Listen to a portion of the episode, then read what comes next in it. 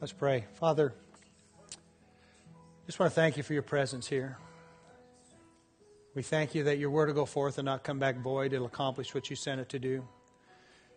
I just ask that you'll uh, help me to communicate your truths, your love, and help me just kind of stay out of the way, Holy Spirit, and you just be able to really even speak between the lines and, and be able to just minister to each person here, no matter what their age, no matter where they're at in their walk with you, Lord. So we just want to, again, just say we love you and just open up our hearts for you to speak to us in Jesus' name. Amen. Well, you may have a seat. Hallelujah. Anybody feel God's presence during the worship and just sense that uh, God's here? Amen. Hallelujah.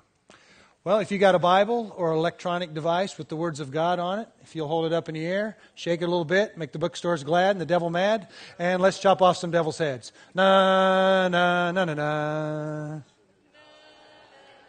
Oh, we got one or two.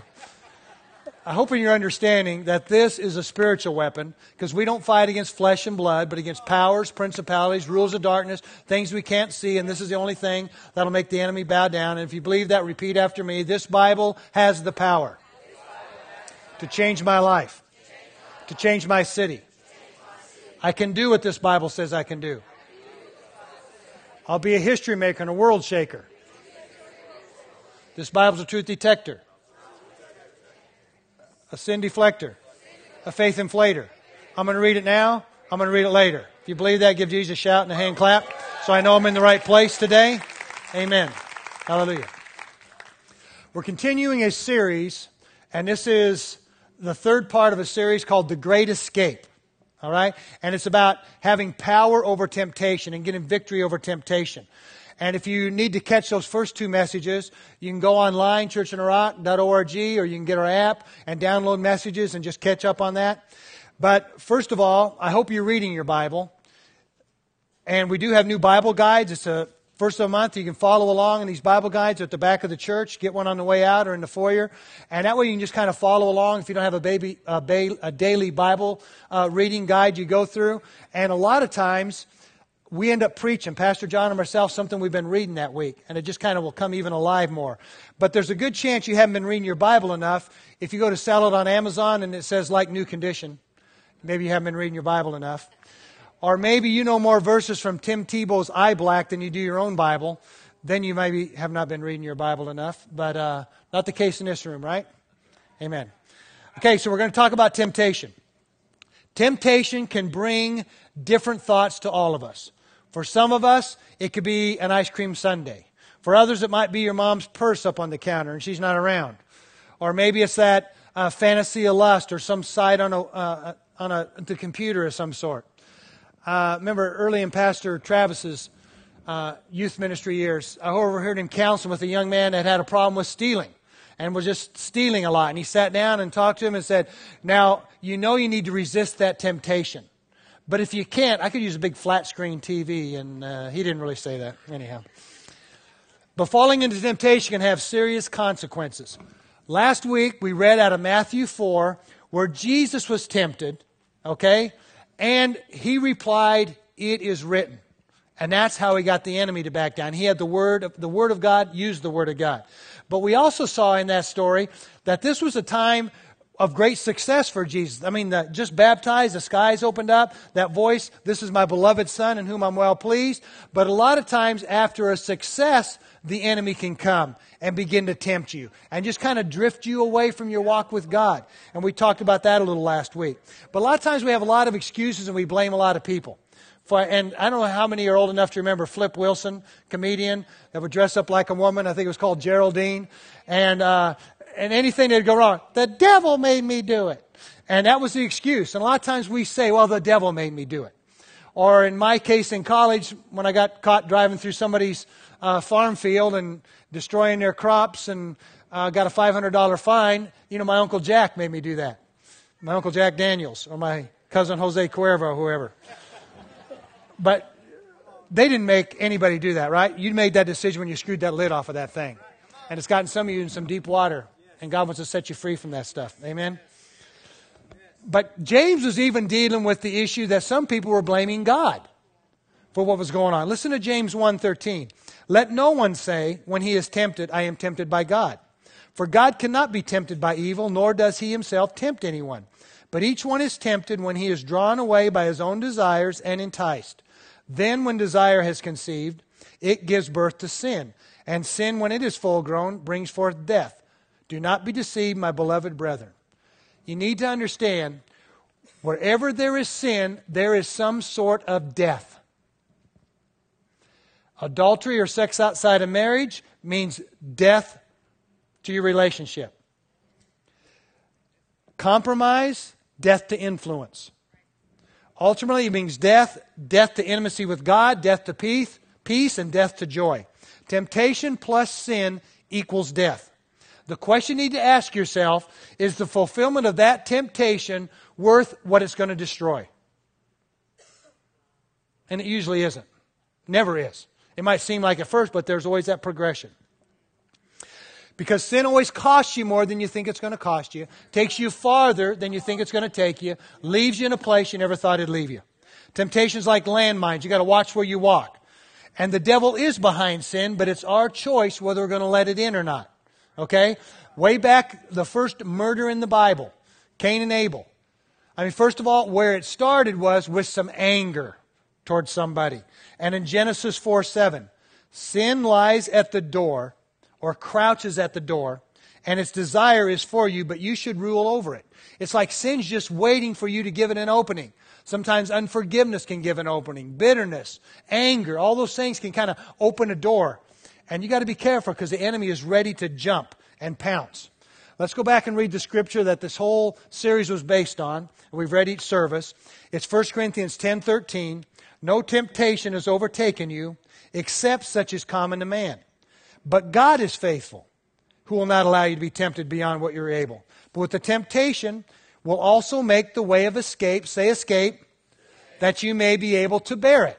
Okay? We talked a couple weeks ago about in sh- ships used to sink a lot in the old days. They put too much weight in them and the, the temperature of water would change or whatever and they would sink or a storm would come. So this guy in England named Plimsoll put a mark on the boats called the Plimsoll mark. And they wouldn't load it below that mark, and then they wouldn't shipwreck.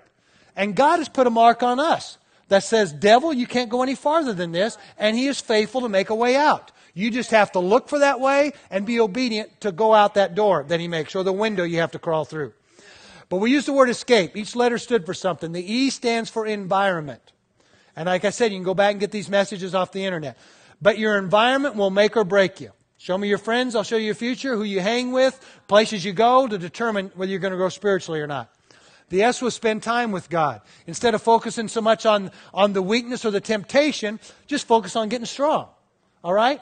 It's that way even with dining. Just go to the gym and do the running stuff, and the other stuff doesn't seem as tempting anymore. It's just a good principle. Spend time with God.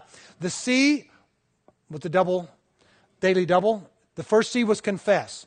We need to confess our faults to God confess our sins, and then He's faithful and just to forgive us. And the problem is when we stop confessing, thinking, oh, God's already heard this, I've done this so many times, that's when you begin to lose the battle. Confess, confess, just continue to confess to God. The C was, other C was claim Scripture. You've got to have the it is written. You've got to have, but it's going to be hard for this to come out of you if you haven't put anything in you. So get it in you, run it over your tongue. Have us begin, if you just repeat it and repeat it, it'll be carved on your heart. And then you can say, No weapon formed against me will prosper. You know, have it on a, a little three by five card, write it on your mirror, whatever it takes. And the A was accountability. True accountability is when you confess a sin or need, then you give somebody permission and the leverage to hold you accountable. Okay? It's more than just sharing with somebody, it's actually giving them some power to kind of hold you to it. I also talked about fishing and how some days you can go out and just catch a mess of fish on a certain bait. Other times they're just not biting the enemy knows what you're biting on today, whether it's lust or money or greed, whatever it may be. He knows what you're biting on. He knows when you're the weakest and what your weak, weakness is. He knows those things. That's his job, and he's good at it. Let's talk about the lure of temptation. My little fishing pole up here. Okay, a lure you know, kind of looks like a fish when it goes through the water. You're just moving along, looking like a fish and looks tasty, except what's on this thing? There's hooks. Okay, I mean, it looks good, looks tempting, but there's hooks on here. And this is kind of what the enemy does. All right? And kind of how temptation comes. For the believer, and James was writing to believers, okay? Because again, the thought had come out, God must be sending this my way. But James says, you can't blame God. Don't blame him. So you need to make a distinction between temptation and trials. Okay? Temptation is birthed by the enemy to do you harm. A trial is something God can use to test your maturity. Okay? Now, we're having on TV right now the Olympic what? Trials. They don't have these trials to see how many swimmers they can drown or how many athletes they can hurt. What they're doing is just testing them to see, giving them a trial to see, hey, are they ready to go to the next level? Are they going to be able to, you know, represent our company, our country?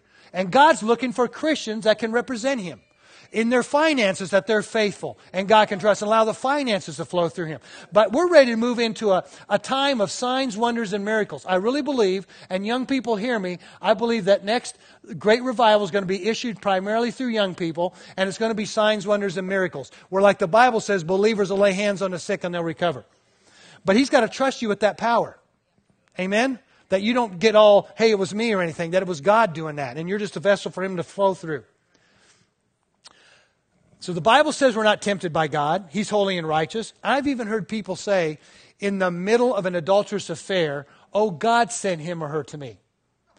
Well, that does not stand up to the scrutiny of the Scripture, does it? Because, first of all, God never sends anything our way to tempt us to be immoral. He never offers us a way to be dishonest, so we can never say God tempted us. All right? Now let's talk about the cause of temptation. I got these three points from a preacher named Jerry Watts. The number one cause is sinful desire. Okay, verse 14. It says we're drawn away by our own desires. And that's interpreted carried away, dragged away, or lured away. That's where you find this hook, okay? Satan uses our own sinful, selfish desires to hook us, and the enemy uses that and he drags us away. It literally means dragged or to carry away. Just like a fish. He goes after that bait. Once he gets hooked, the fisherman can drag him into the boat. Now the fish is a place, he's at a place he doesn't want to be. And how did he get to a place he didn't want to be? He took the bait. The cause of temptation. Our eyes and our thoughts control us more than our heart. And we're dragged away by the hook of Satan. Second way is satanic deception. Okay? So sinful desire and satanic deception. At the end of verse 14, it says Satan entices us. He makes us believe that lure is really good for us that it's something good, that it won't hurt us. Okay? We went to uh, Florida, I think it was last year, and we were able to stay at Perdido Key at a place where the ocean's on one side, but the, the inlet was on the other side. And I walk out in the little dock out there, and I see this rope going in there, so curiosity, I'd pull it up, and it was a crab trap, and crab track, trap, and there was crabs inside of it. So I said, I like crab. So I got me a crab trap. You throw some raw chicken in there, you throw it in there, wait overnight, and guess what? The crabs think they got a free meal. But I'm telling you, how many know nothing's free? How many got a free puppy? And you're still paying for that baby. I'm telling you. Nothing's free. That what that I mean, it was free to me at that point, that meal, but that crab lost his life over the deal.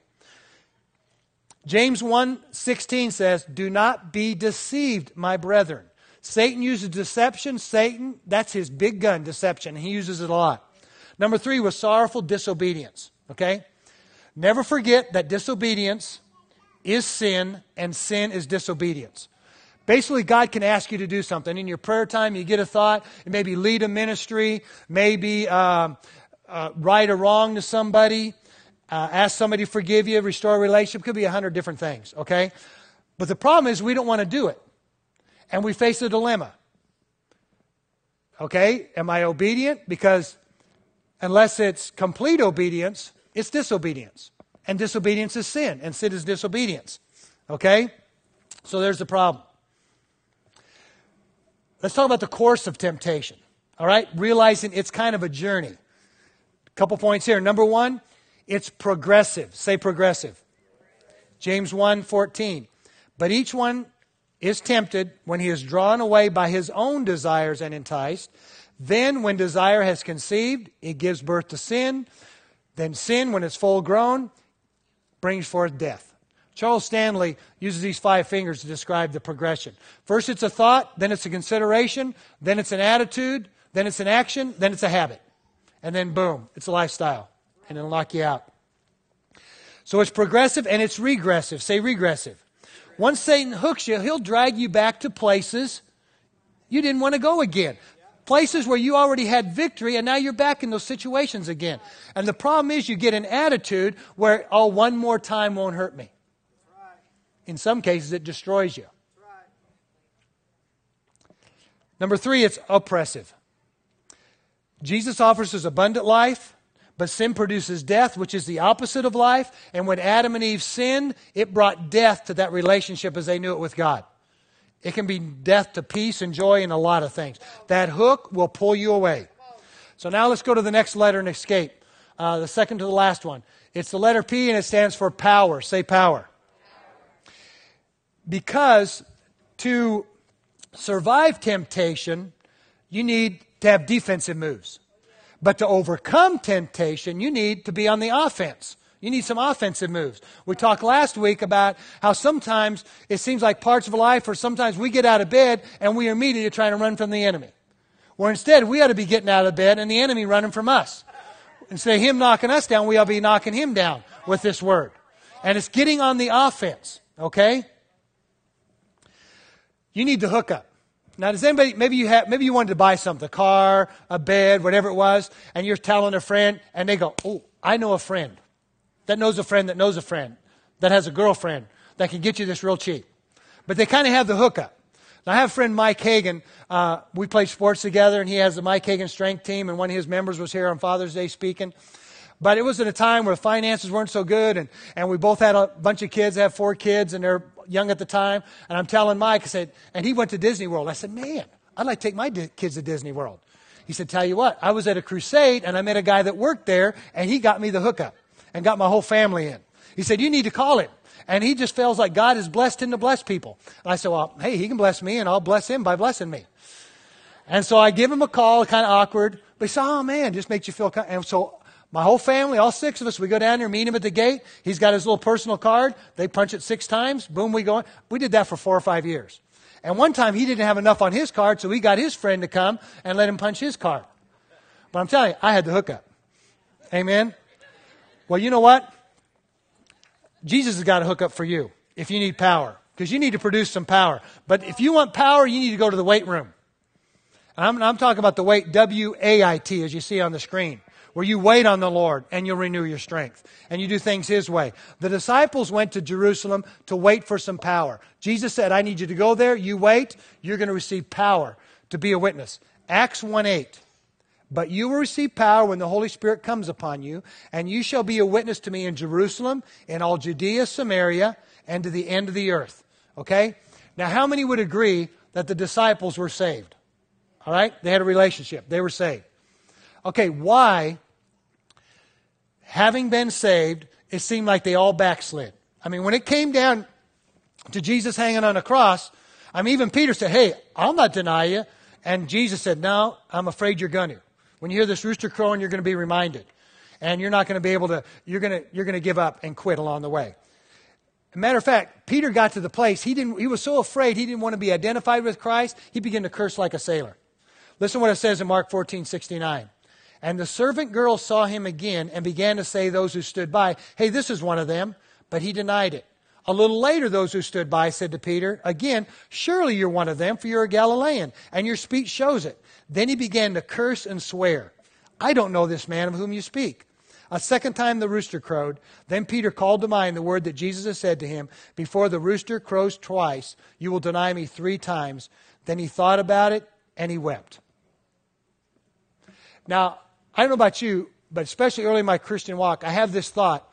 If I would just be able to live back in the times of Jesus, walk and talk with Jesus, hang out with him, see him do the miracles. Man, I'd never backslide. I'd never trip and fall because I'm, in, I'm, I'm seeing all these powerful things happen. How could I? Well, those same disciples saw all the signs, wonders, and miracles, and it wasn't enough. A matter of fact, they even saw him being raised from the dead. They're so afraid, yet they're hiding in a room. Jesus walks through the wall and shows him the holes in his hands. And you know the great impact they had? Look at the last book of John, chapter 21, verse 3. Simon Peter said to them, I'm going fishing. Then he said to them, We're going with you also. So they went out immediately, got in the boat, and that night they caught nothing. They just went back to their old comfortable ways. And guess what? They weren't very productive, were they? So they didn't have some great impact. All right? But Jesus said, I know you're going to be sad I'm leaving, but I'm going to go to the Father. I'm sending you the Holy Spirit, the helper, so you can have power to be a witness. Listen what happens in the book of Acts as they go to the weight room. When the day of Pentecost had fully come, they were all with one accord in one place, and suddenly there came a sound from heaven as a rushing mighty wind, and it filled the whole house where they were sitting. Then there appeared to them divided tongues as of fire one sat upon each of them, and they were all filled with the Holy Spirit, began to speak with other tongues as the Spirit gave them utterance. And you go on and read that whole chapter, what happened. But basically, we have Galileans all speaking in a way that all the other nationalities are hearing them in their own language, praising God. All kinds of different nationalities are hearing in their own language.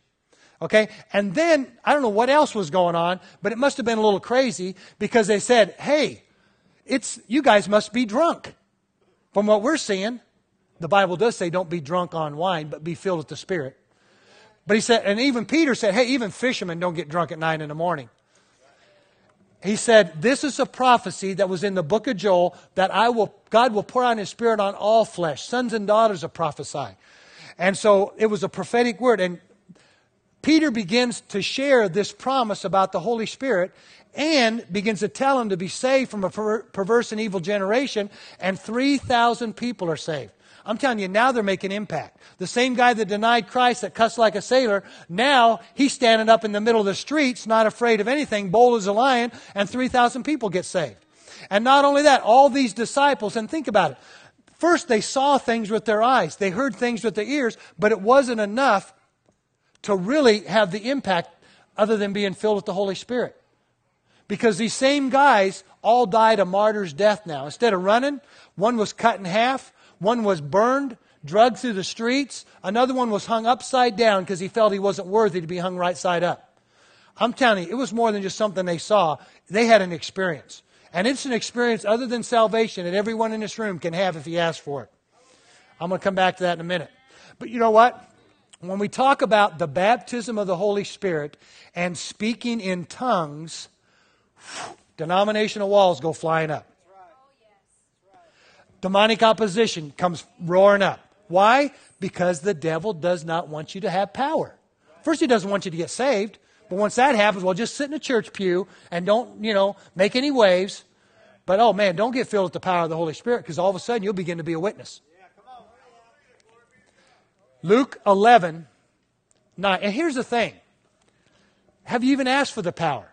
And if this is kind of new to you, new territory, First of all, I encourage you to go through the Connect class, but especially the class after that. And it's by the man Robert Morris from Gateway, who's a Baptist preacher back in the day. Now he's the pastor at Gateway. He has a video series we watch this four weeks long called The Spirit Filled Life. And he explains it very simply because some of you could have had some bad experiences. But first of all, and this, he makes this point the Holy Spirit is not weird. Okay, people are weird. And maybe you've had an experience with some weird people. But the, I mean, just remember when we just stopped and were quiet a minute ago and just that peace we sensed?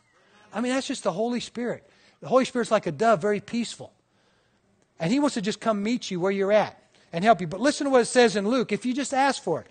So I say to you, ask and it'll be given to you, seek and you will find, knock and it'll be open to you. For everyone who asks receives, and he who seeks finds. To him who knocks, it will be open. Now, what are we talking about? Let's continue to read. If a son asks for bread, from any father among you, would he give him a stone? Or if he asked for a fish, would he give him a serpent, serpent instead of a fish? Or if he asked for an egg, would he offer him a scorpion? Then we're thinking, no, no good father would do that. But it says, even you then, being evil, know how to give good gifts to your children. How much more will your heavenly Father give the Holy Spirit to those who ask him? You're asking God for something, okay? We'll come to that back that in a minute. Well, first of all, kind of my story. I gave my life to Christ in a football chapel service.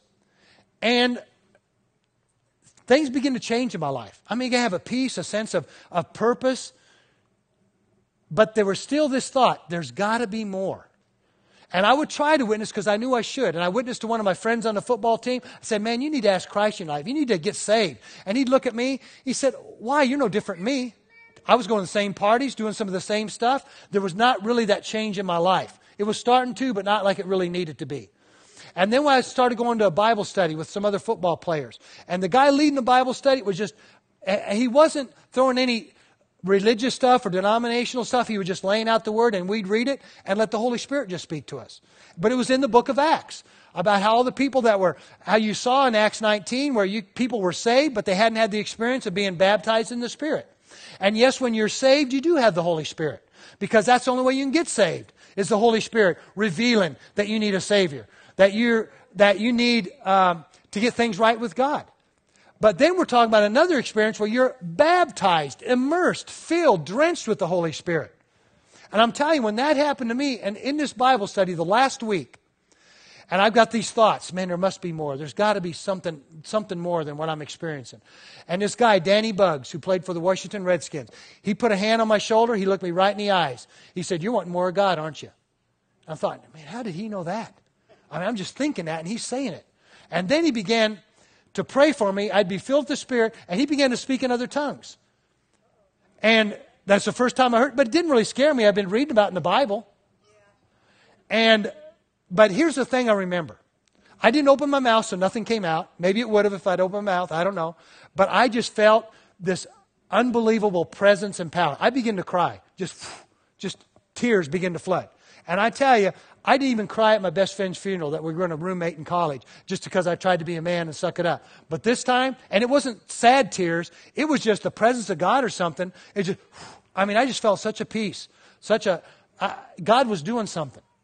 And it was answering my prayer that I wanted more of Him. And I went home that night and I just got on my knees and said, God, I realize this is from you. So I'm asking you from it, for it so I can trust you. So I want to be filled with this power. And you know, I just, thanked him, and I just stayed in his presence. And I've got a thought other than English in my mind. I just spoke it out. And as I spoke it out, more would come and it begin to flow like rivers flowing out of my belly, not out of my head. But here's one thing you need to understand every one of you could have a different experience, but just get it from God.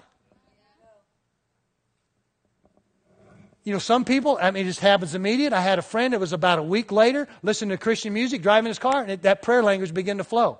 But the Apostle Paul said, I wish you could all speak in tongues. Okay? But he had to have, write this, the book of Corinthians to help bring order because when you get an exciting gift like that, my friend and I, Mike Hagan, we got with the Spirit and it just, we were just, we go to Bible studies, we just go up to people and want to pray for them and lay hands on, you know, dogs, cats, you name it. We just, we were just excited.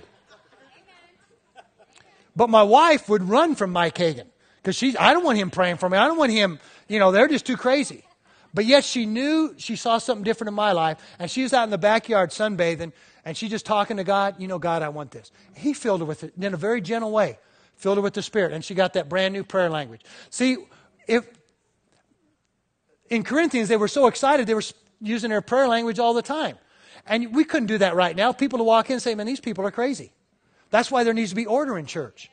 And if there is a tongue, it's interpreted and only one at a time. But what I'm talking about is not the gift of tongues. I'm talking about a prayer language you receive where I don't know what I'm praying, but God does. I'm praying directly to Him, bypassing my understanding. It's a powerful gift. And it's nothing we're ever going to force on you. But it's there if you're hungry. Here's the buffet. Come and get it.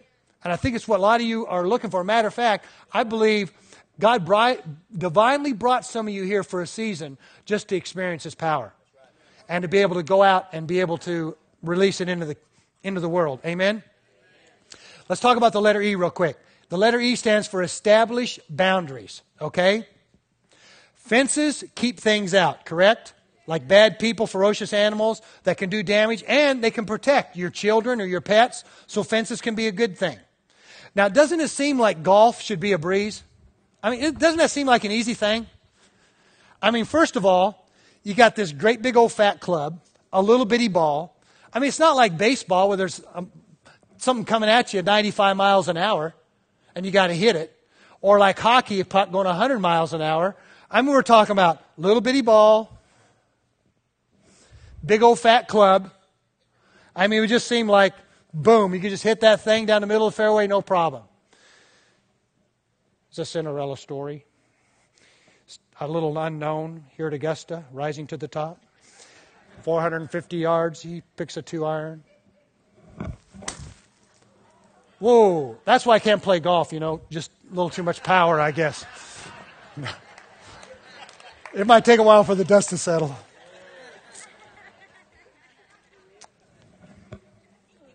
But you know what? One of the greatest play, the greatest of all players, is only a little over 50% of the time do they hit down the middle of the fairway.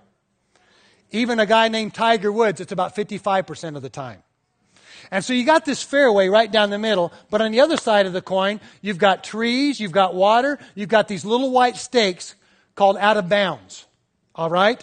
And when you go out of bounds, it costs you a penalty. It costs you a stroke. A matter of fact, there's a saying, out of bounds, lose ground. And a professional knows that when he goes out of bounds in a tournament, it could cost him the tournament. It could cost him thousands, maybe a million dollars. I mean, it costs you to go out of bounds. And life is a lot like golf. Success is determined by knowing where the boundaries are and staying within those bounds. Okay? Because both penalty and punishment are going to wait you if you ignore those boundaries. How many have experienced some punishment by getting out of bounds? I mean, even legally what happens there. A successful CEO can go to prison for crossing financial boundaries. United States president can be impeached for crossing legal boundaries. A marriage can be destroyed by a spouse crossing sexual boundaries. A minister can be disgraced when a pastor crosses moral boundaries.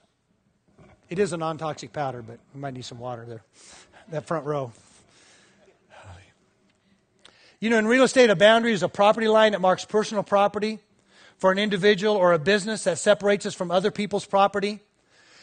And a boundary in a personal life is a boundary that says uh, this is the yes side and this is the no side. These are the things I say yes to and the things I say no to. And boundaries help keep us in balance as well as keep us in bounds. Boundaries are the key to good relationships. Would you agree with that? And everyone has certain boundaries, boundaries we should either cross into or let them cross into our boundaries.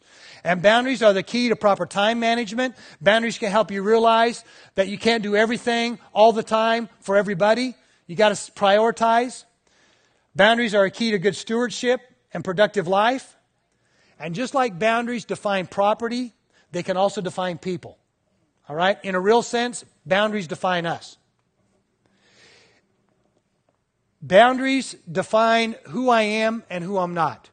A matter of fact, boundaries can kind of say where I stop and somebody else begins. Do you like it when you get to that, where this is not me anymore? And that starts to begin where you know, hey, I shouldn't even be out there and shouldn't be acting like this. They can really define things. And many people think of boundaries as something that limits who you are and what you can do. But boundaries free you to be who you are and what you can do. They really do. So, some things about boundaries, real quick. Number one, determine you're going to have boundaries. That's the first thing about boundaries. You got to decide you're going to have some boundaries. Okay? Our physical skin's a boundary. Keeps viruses and things out, keeps the blood and everything in. Have you had anybody ever get under your skin? They kind of got into your space, didn't they? They got into your boundary. So boundaries can be good. God has boundaries, doesn't he? He's got the 10 suggestions. Oh, oh, wait a minute. Oh, those are commandments. I think it's Adrian Rogers says, when you see thou shalt not, it's really saying God doesn't want you to be hurt. So don't do this. Or thou shalt, God wants you to be blessed by doing this. This is a book of success. Other thing about boundaries. Number two, decide where your boundaries, what your boundaries will be. You got to decide what they'll be. Have you ever heard the old saying, insanity is genetic, you inherit it from your kids? Well, we don't inherit boundaries. Boundaries are something we build. Okay, there's something we establish. A young man in the Bible named Daniel, 605 years before Christ, Jerusalem comes, invade, or the Babylonians come, invade Jerusalem, conquer the city. They take them back some young teenagers as prizes, as trophies. and they're going to just kind of brainwash them. They're going to feed them their food, they're going to teach them their language, their culture, and they're going to be like their little trophies. So basically, they're going to get brainwashed. But Daniel had some boundaries. Daniel 1 8. Daniel purposed in his heart that he would not defile himself with the portion of the king's delicacies, nor with the wine which he drank. Therefore, he requested of the chief of eunuchs that he might not defile himself. So he drew a line. He said, I'm not going to sin against God and eat your stuff. But the head, the head guy over him said, Hey, wait a minute, Daniel. Uh, if I let you eat this way, what if you get all wimpy and skinny and then I get my head chopped off? Daniel, just give me, just give me a try at it. So Daniel found favor. He eats the way God says to eat, and what he looks more buff than the rest of them. And he's even more wise. The Bible says 10 times more wise than anybody else in the world. I mean, God just blessed him because he drew those boundaries. See, too often spiritually, we eat from the world's table. Daniel said, I'm not eating from the world's table. And I'm telling you, what goes in these ear gates and eye gates can make a difference. But you know, one of the most powerful words we use at this level in relationships is the word no. Let's try it. One, two, three. No. Now, teenagers really know that when we ask them to do something. They know that word. But a lot of times we get around to friends and the peer pressure, we can't say no. But I'm telling you, no is a powerful word, and that word can keep you down the fairway of life. Number three, devote yourself to live within the boundaries. All right? Establish them, determine you're going to have them, establish them, and then live within them. And every day you look down the fairway of life, you got God's will on one side to keep you in bounds, you got God's word on the other side. He wants you to stay in the fairway. He wants you to prosper and be successful. He really does. He'll never take you out of bounds, okay? Do you have boundaries as a family? Do you have boundaries as a teenager? You know, it's too late to set boundaries sexually when you're in the back seat of the car and the windows are all steamed over. It's a little late then in the heat of the battle. I've encouraged my children, if they decide they want to do this date, courtship, whatever you want to call it, that they write down some standards that I can look at them. That way it's on paper. It has power when it's on paper. It's not just something out in the air you can change. But no. And they said, we're not going to ride with somebody of the opposite sex. When, we, when I was in youth ministry, we had standards. But we'd let the youth decide. We'd give them some suggestions, suggestions, but they would decide. How many know Autumn and Joe Dawson here at our church? Okay? They have a good marriage, right? Great marriage. But you know what? Autumn was one of our youth leaders. And this guy, Joe, Joe, from somewhere over at another church or some, supposedly a youth pastor, I don't know who he is. But I'm saying, you better have some standards here. But they had standards. They weren't even going to touch each other, ride with each other, kiss each other, anything like that. And Joe told me earlier in this service, it wasn't so much just for them, but they wanted to be a testimony to their children and their children's children. You know, it's not convenient to have to take separate cars somewhere. It costs you, doesn't it? Matter of fact, there's a minister by the name of Gray Allison. He's the founder of Mid America Seminary. He said if Adrian Rogers' wife, Beverly, was standing on the street in the rain, he wouldn't stop if he was alone and let her in the car. He said, I might give her my car and I'd go walk in the rain, but I'm not going to put myself in that situation. And the years I've been here ministry, I, I will not put myself in a car or go out to a lunch with a coworker of the opposite sex. Amen? Devote yourself to live within the boundaries. And you need to win the battle at the gates. I talked about the ear gates and the eye gates, okay? There's a phrase that says, You are what you eat.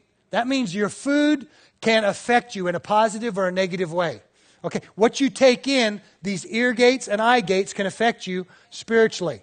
A matter of fact, most men battle with what's in called impulsive lust. All right, that means it's spontaneous. They just see a, a beautiful girl and they start getting these thoughts. Okay, it's more impulsive, spontaneous. But women battle with selective lust. That means the right person says the right thing. Oh, you're so pretty today. It comes from the right person who says the right thing. See, it's selective because she she doesn't let everybody push her buttons. There's just certain things or sayings, okay? So men are led into sexual sin through the eye gates from what they see. Women, it's more selective through their ear gates, what they hear. And that's just a brief example, okay? There needs to be boundaries with what we allow in these eye gates and ear gates. I'm telling you, the media comes literally to brainwash us. And you really have to be cautious. That's why you better at least have as much or more of this as you do everything else. You know, there's an old proverb that says, He who would not fall must not walk in slippery places. Is that right? You know, there was a story of a uh, young Indian to reach his manhood, he had to climb to the top of this mountain. To, to prove he's a man, he had to go alone and, and survive along the way. And as he gets up, he gets, you know, it gets toward dark and he makes it to the top of the mountain. And then he looks down and there's a snake. And it's starting to get cold, so the snake is just barely starting to move, and the snake talks to him and says, Hey, why don't you just pick me up and take me to the bottom of the mountain? And the Indian boy said, I can't do that. You're, you're, you're a venomous snake. You'd bite me. Oh, no, no, no. I promise. I, just take me down, let me go, because otherwise I'm just going to die up here. Conversation goes on. Finally, this, the Indian says, Okay, you won't hurt me, right? Yeah. So he picks him up, puts him inside his coat. As he walks down the mountain, what's happening? The snake's beginning to warm up. He gets all the way down to the bottom of the mountain. He lets the snake out. And what does the snake do? Bam, bites him. And he's starting to stagger and he says, I, I thought you said you wouldn't bite me. He looks at him and says, You knew what I was when you picked me up. And I'm telling you, some of those things we pick up, you need to ask God today to help you set free from some things. Because His power is here to set people free. I really believe that. Boundaries are a blessing. As I close, I want to remind us of those points from the word escape. E stood for what? Environment. S, spend time with God. C, confess, claim scripture. A, accountability. P, power. And E, establish boundaries. Okay?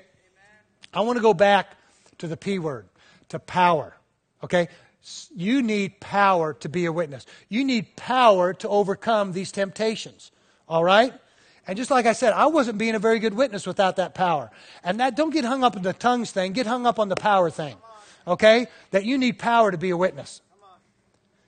The same power that raised Christ from the dead dwells in me and can dwell in you. You know, I got a glove here. Glove, right? I lay it there. I got a Bible. I say, okay, Mr. Glove, I want you to pick up Mr. Bible here. Go ahead. Nothing happens. Okay, Mr. Glove, this is what you do. You just pick it up. See, not that hard. Just pick it up. There you go. Okay, now give it a shot. Nothing. But what happens here when something goes inside this glove and fills it? Now it's able to do it. Now, was it the glove doing it? I'm telling you, God wants to fill some of you. And when He does, you'll find out, you'll begin to have that strength to say no to the things you need to say no to. And yes, the things you need to say yes to. Because that same Spirit that raised Christ from the dead can dwell in you. It's powerful. Amen? Wonder working power, dynamite power, raising the dead power. Here's what we're going to do as we close. In a minute, we're going to close our eyes. And those of you that want this power, I'm just going to have you ask God, okay? And with every head bowed and eye closed in just a moment. And you can raise your hand and you can ask God for this if you really want. If you haven't experienced it or if you've never received that prayer language, I'll let you and God work it out, okay? But before we go to that question and do that part, I want to ask you one other question. If you died today, would you go to heaven or would you go to hell? And you should not leave this place without knowing that. Okay? And well, how could you ever know that? Well, do what the Bible says. That if you confess with your mouth Jesus is Lord, believe in your heart God raised him from the dead, you'll be saved. And 1 John 5 says you can know where you spend eternity when you have that relationship. I'm not talking about religion. That's man's best effort to reach God. I'm talking about a relationship you can have where you invite God to come in and he won't force his way in. He wants an invitation. All right? And so today, if you're here not sure where you'd spend eternity, never ask Christ in your life. First of all, how many here in this room at some point have either raised your head, hand, come up to an altar, done something publicly to ask Christ in your life? Hold your hand up. Put them back down. If you weren't able to raise it or just took a while thinking, this prayer's for you. Okay? And so, with every eye open, every head looking around to see who's going to do this, when I count to three, if you're serious with God, you raise your hand. And by raising your hand, you're not voting for me. You're not joining a church. What you're saying is, God, I want you. I want to invite Christ into my life. I want to receive that forgiveness. I want to begin to understand that plan and purpose in my life. I want to experience your peace. You're inviting him to come in and you're willing to turn from your ways and follow him. I'm telling you, he'll come in a powerful way. So on the count of three, if you need to get right with God for the first time or get back on track, raise your hand. One, two, three. See your hand already? Yours, yours, yours, yours, yours. Anybody else? Over there. See your hand? I'm telling you, these last two services, we've been praying for this service because I knew some people had some divine appointments here. I really knew that. And some of you probably had a hard time getting to church. But I want to tell you, listen to me. God loves you. What's He ever done for you? He sent His Son to die on that cross, the most brutal death He could ever experience. In a moment, we're going to stand to our feet. I want everybody that raised your hand for this prayer, when we do, to walk over to that cross. And Pastor Joe's going to meet you over there. He's got a little booklet he wants to give you. Any other family members want to come with him, you're welcome to.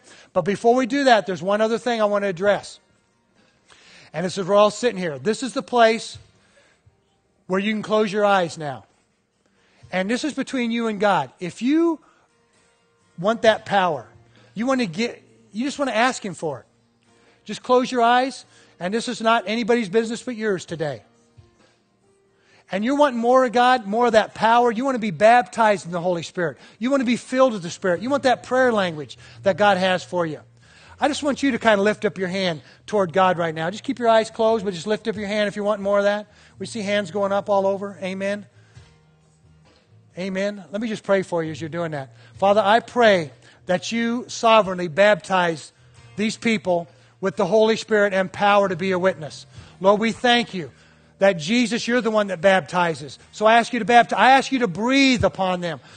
I pray your wind will just come upon them right now. They'll sense your presence. They'll sense you doing something in their life. So I say, be filled with the Spirit of God in Jesus. And I pray that prayer language will begin to come forth too in the name of Jesus. You know, as we're just playing music, if, you know, during this time before we leave, if you just feel something stirring, just begin to whisper. Just begin to whisper that new thought that's coming in your mind and just let it begin to flow. But here's how we're going to close. The altar team, I want you to come up right now and begin to just stand up here. And we're going to open up the altars for anything you might need. Whether you want healing in your body and you want prayer, whether it's something in this message, something's just kind of gripped you, and there's a temptation or some sort of hook the enemy has, and you want somebody to pray for that to be broken, we'll pray for that. Just any prayer need will be up here. But here in just a moment, we're going to sing through this once. I'll dismiss you. But let's stand to our feet. All those that raised your hand to ask Christ in your life, let's give them a hand clap as they head toward the cross. We're proud of that decision you made. Family member can come with them. We got some information we want to give you. All those that raised your hand ask Christ in your life, if you'll head over to the cross. The rest of us, let's begin to sing that song. And some of you need to come up and go ahead and let somebody lay hands on you and pray that prayer that you be filled. Or just agree with them, whatever it may be. Let's, let's pray and worship just a second here.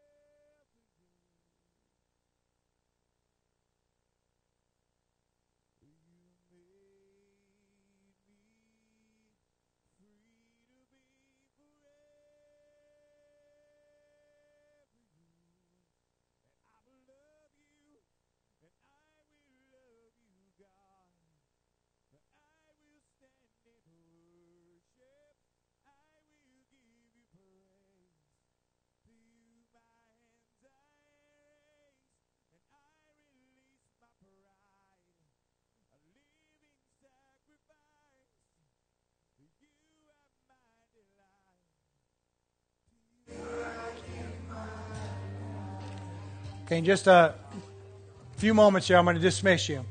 But we're going to go ahead and stay, the altar team. We're going to continue to worship. For some of you that ask for that power, you might just need to come around the altar or just kind of come up front and just sit a little bit in the presence of God and just let Him speak to you, you speak to Him, and just let Him kind of seal this thing. Okay? And also, I want to make sure we have a believer that's with every one of those people that raised their hand. So it doesn't have to be the altar team, but just somebody that has a heart for, for uh, somebody getting saved today, just make sure they have somebody to pray with them. But otherwise, I dismiss you. Go in peace. Be blessed. Be a witness. Hopefully, we'll see you Wednesday night. Altars are still open. We're going to worship just another song or two.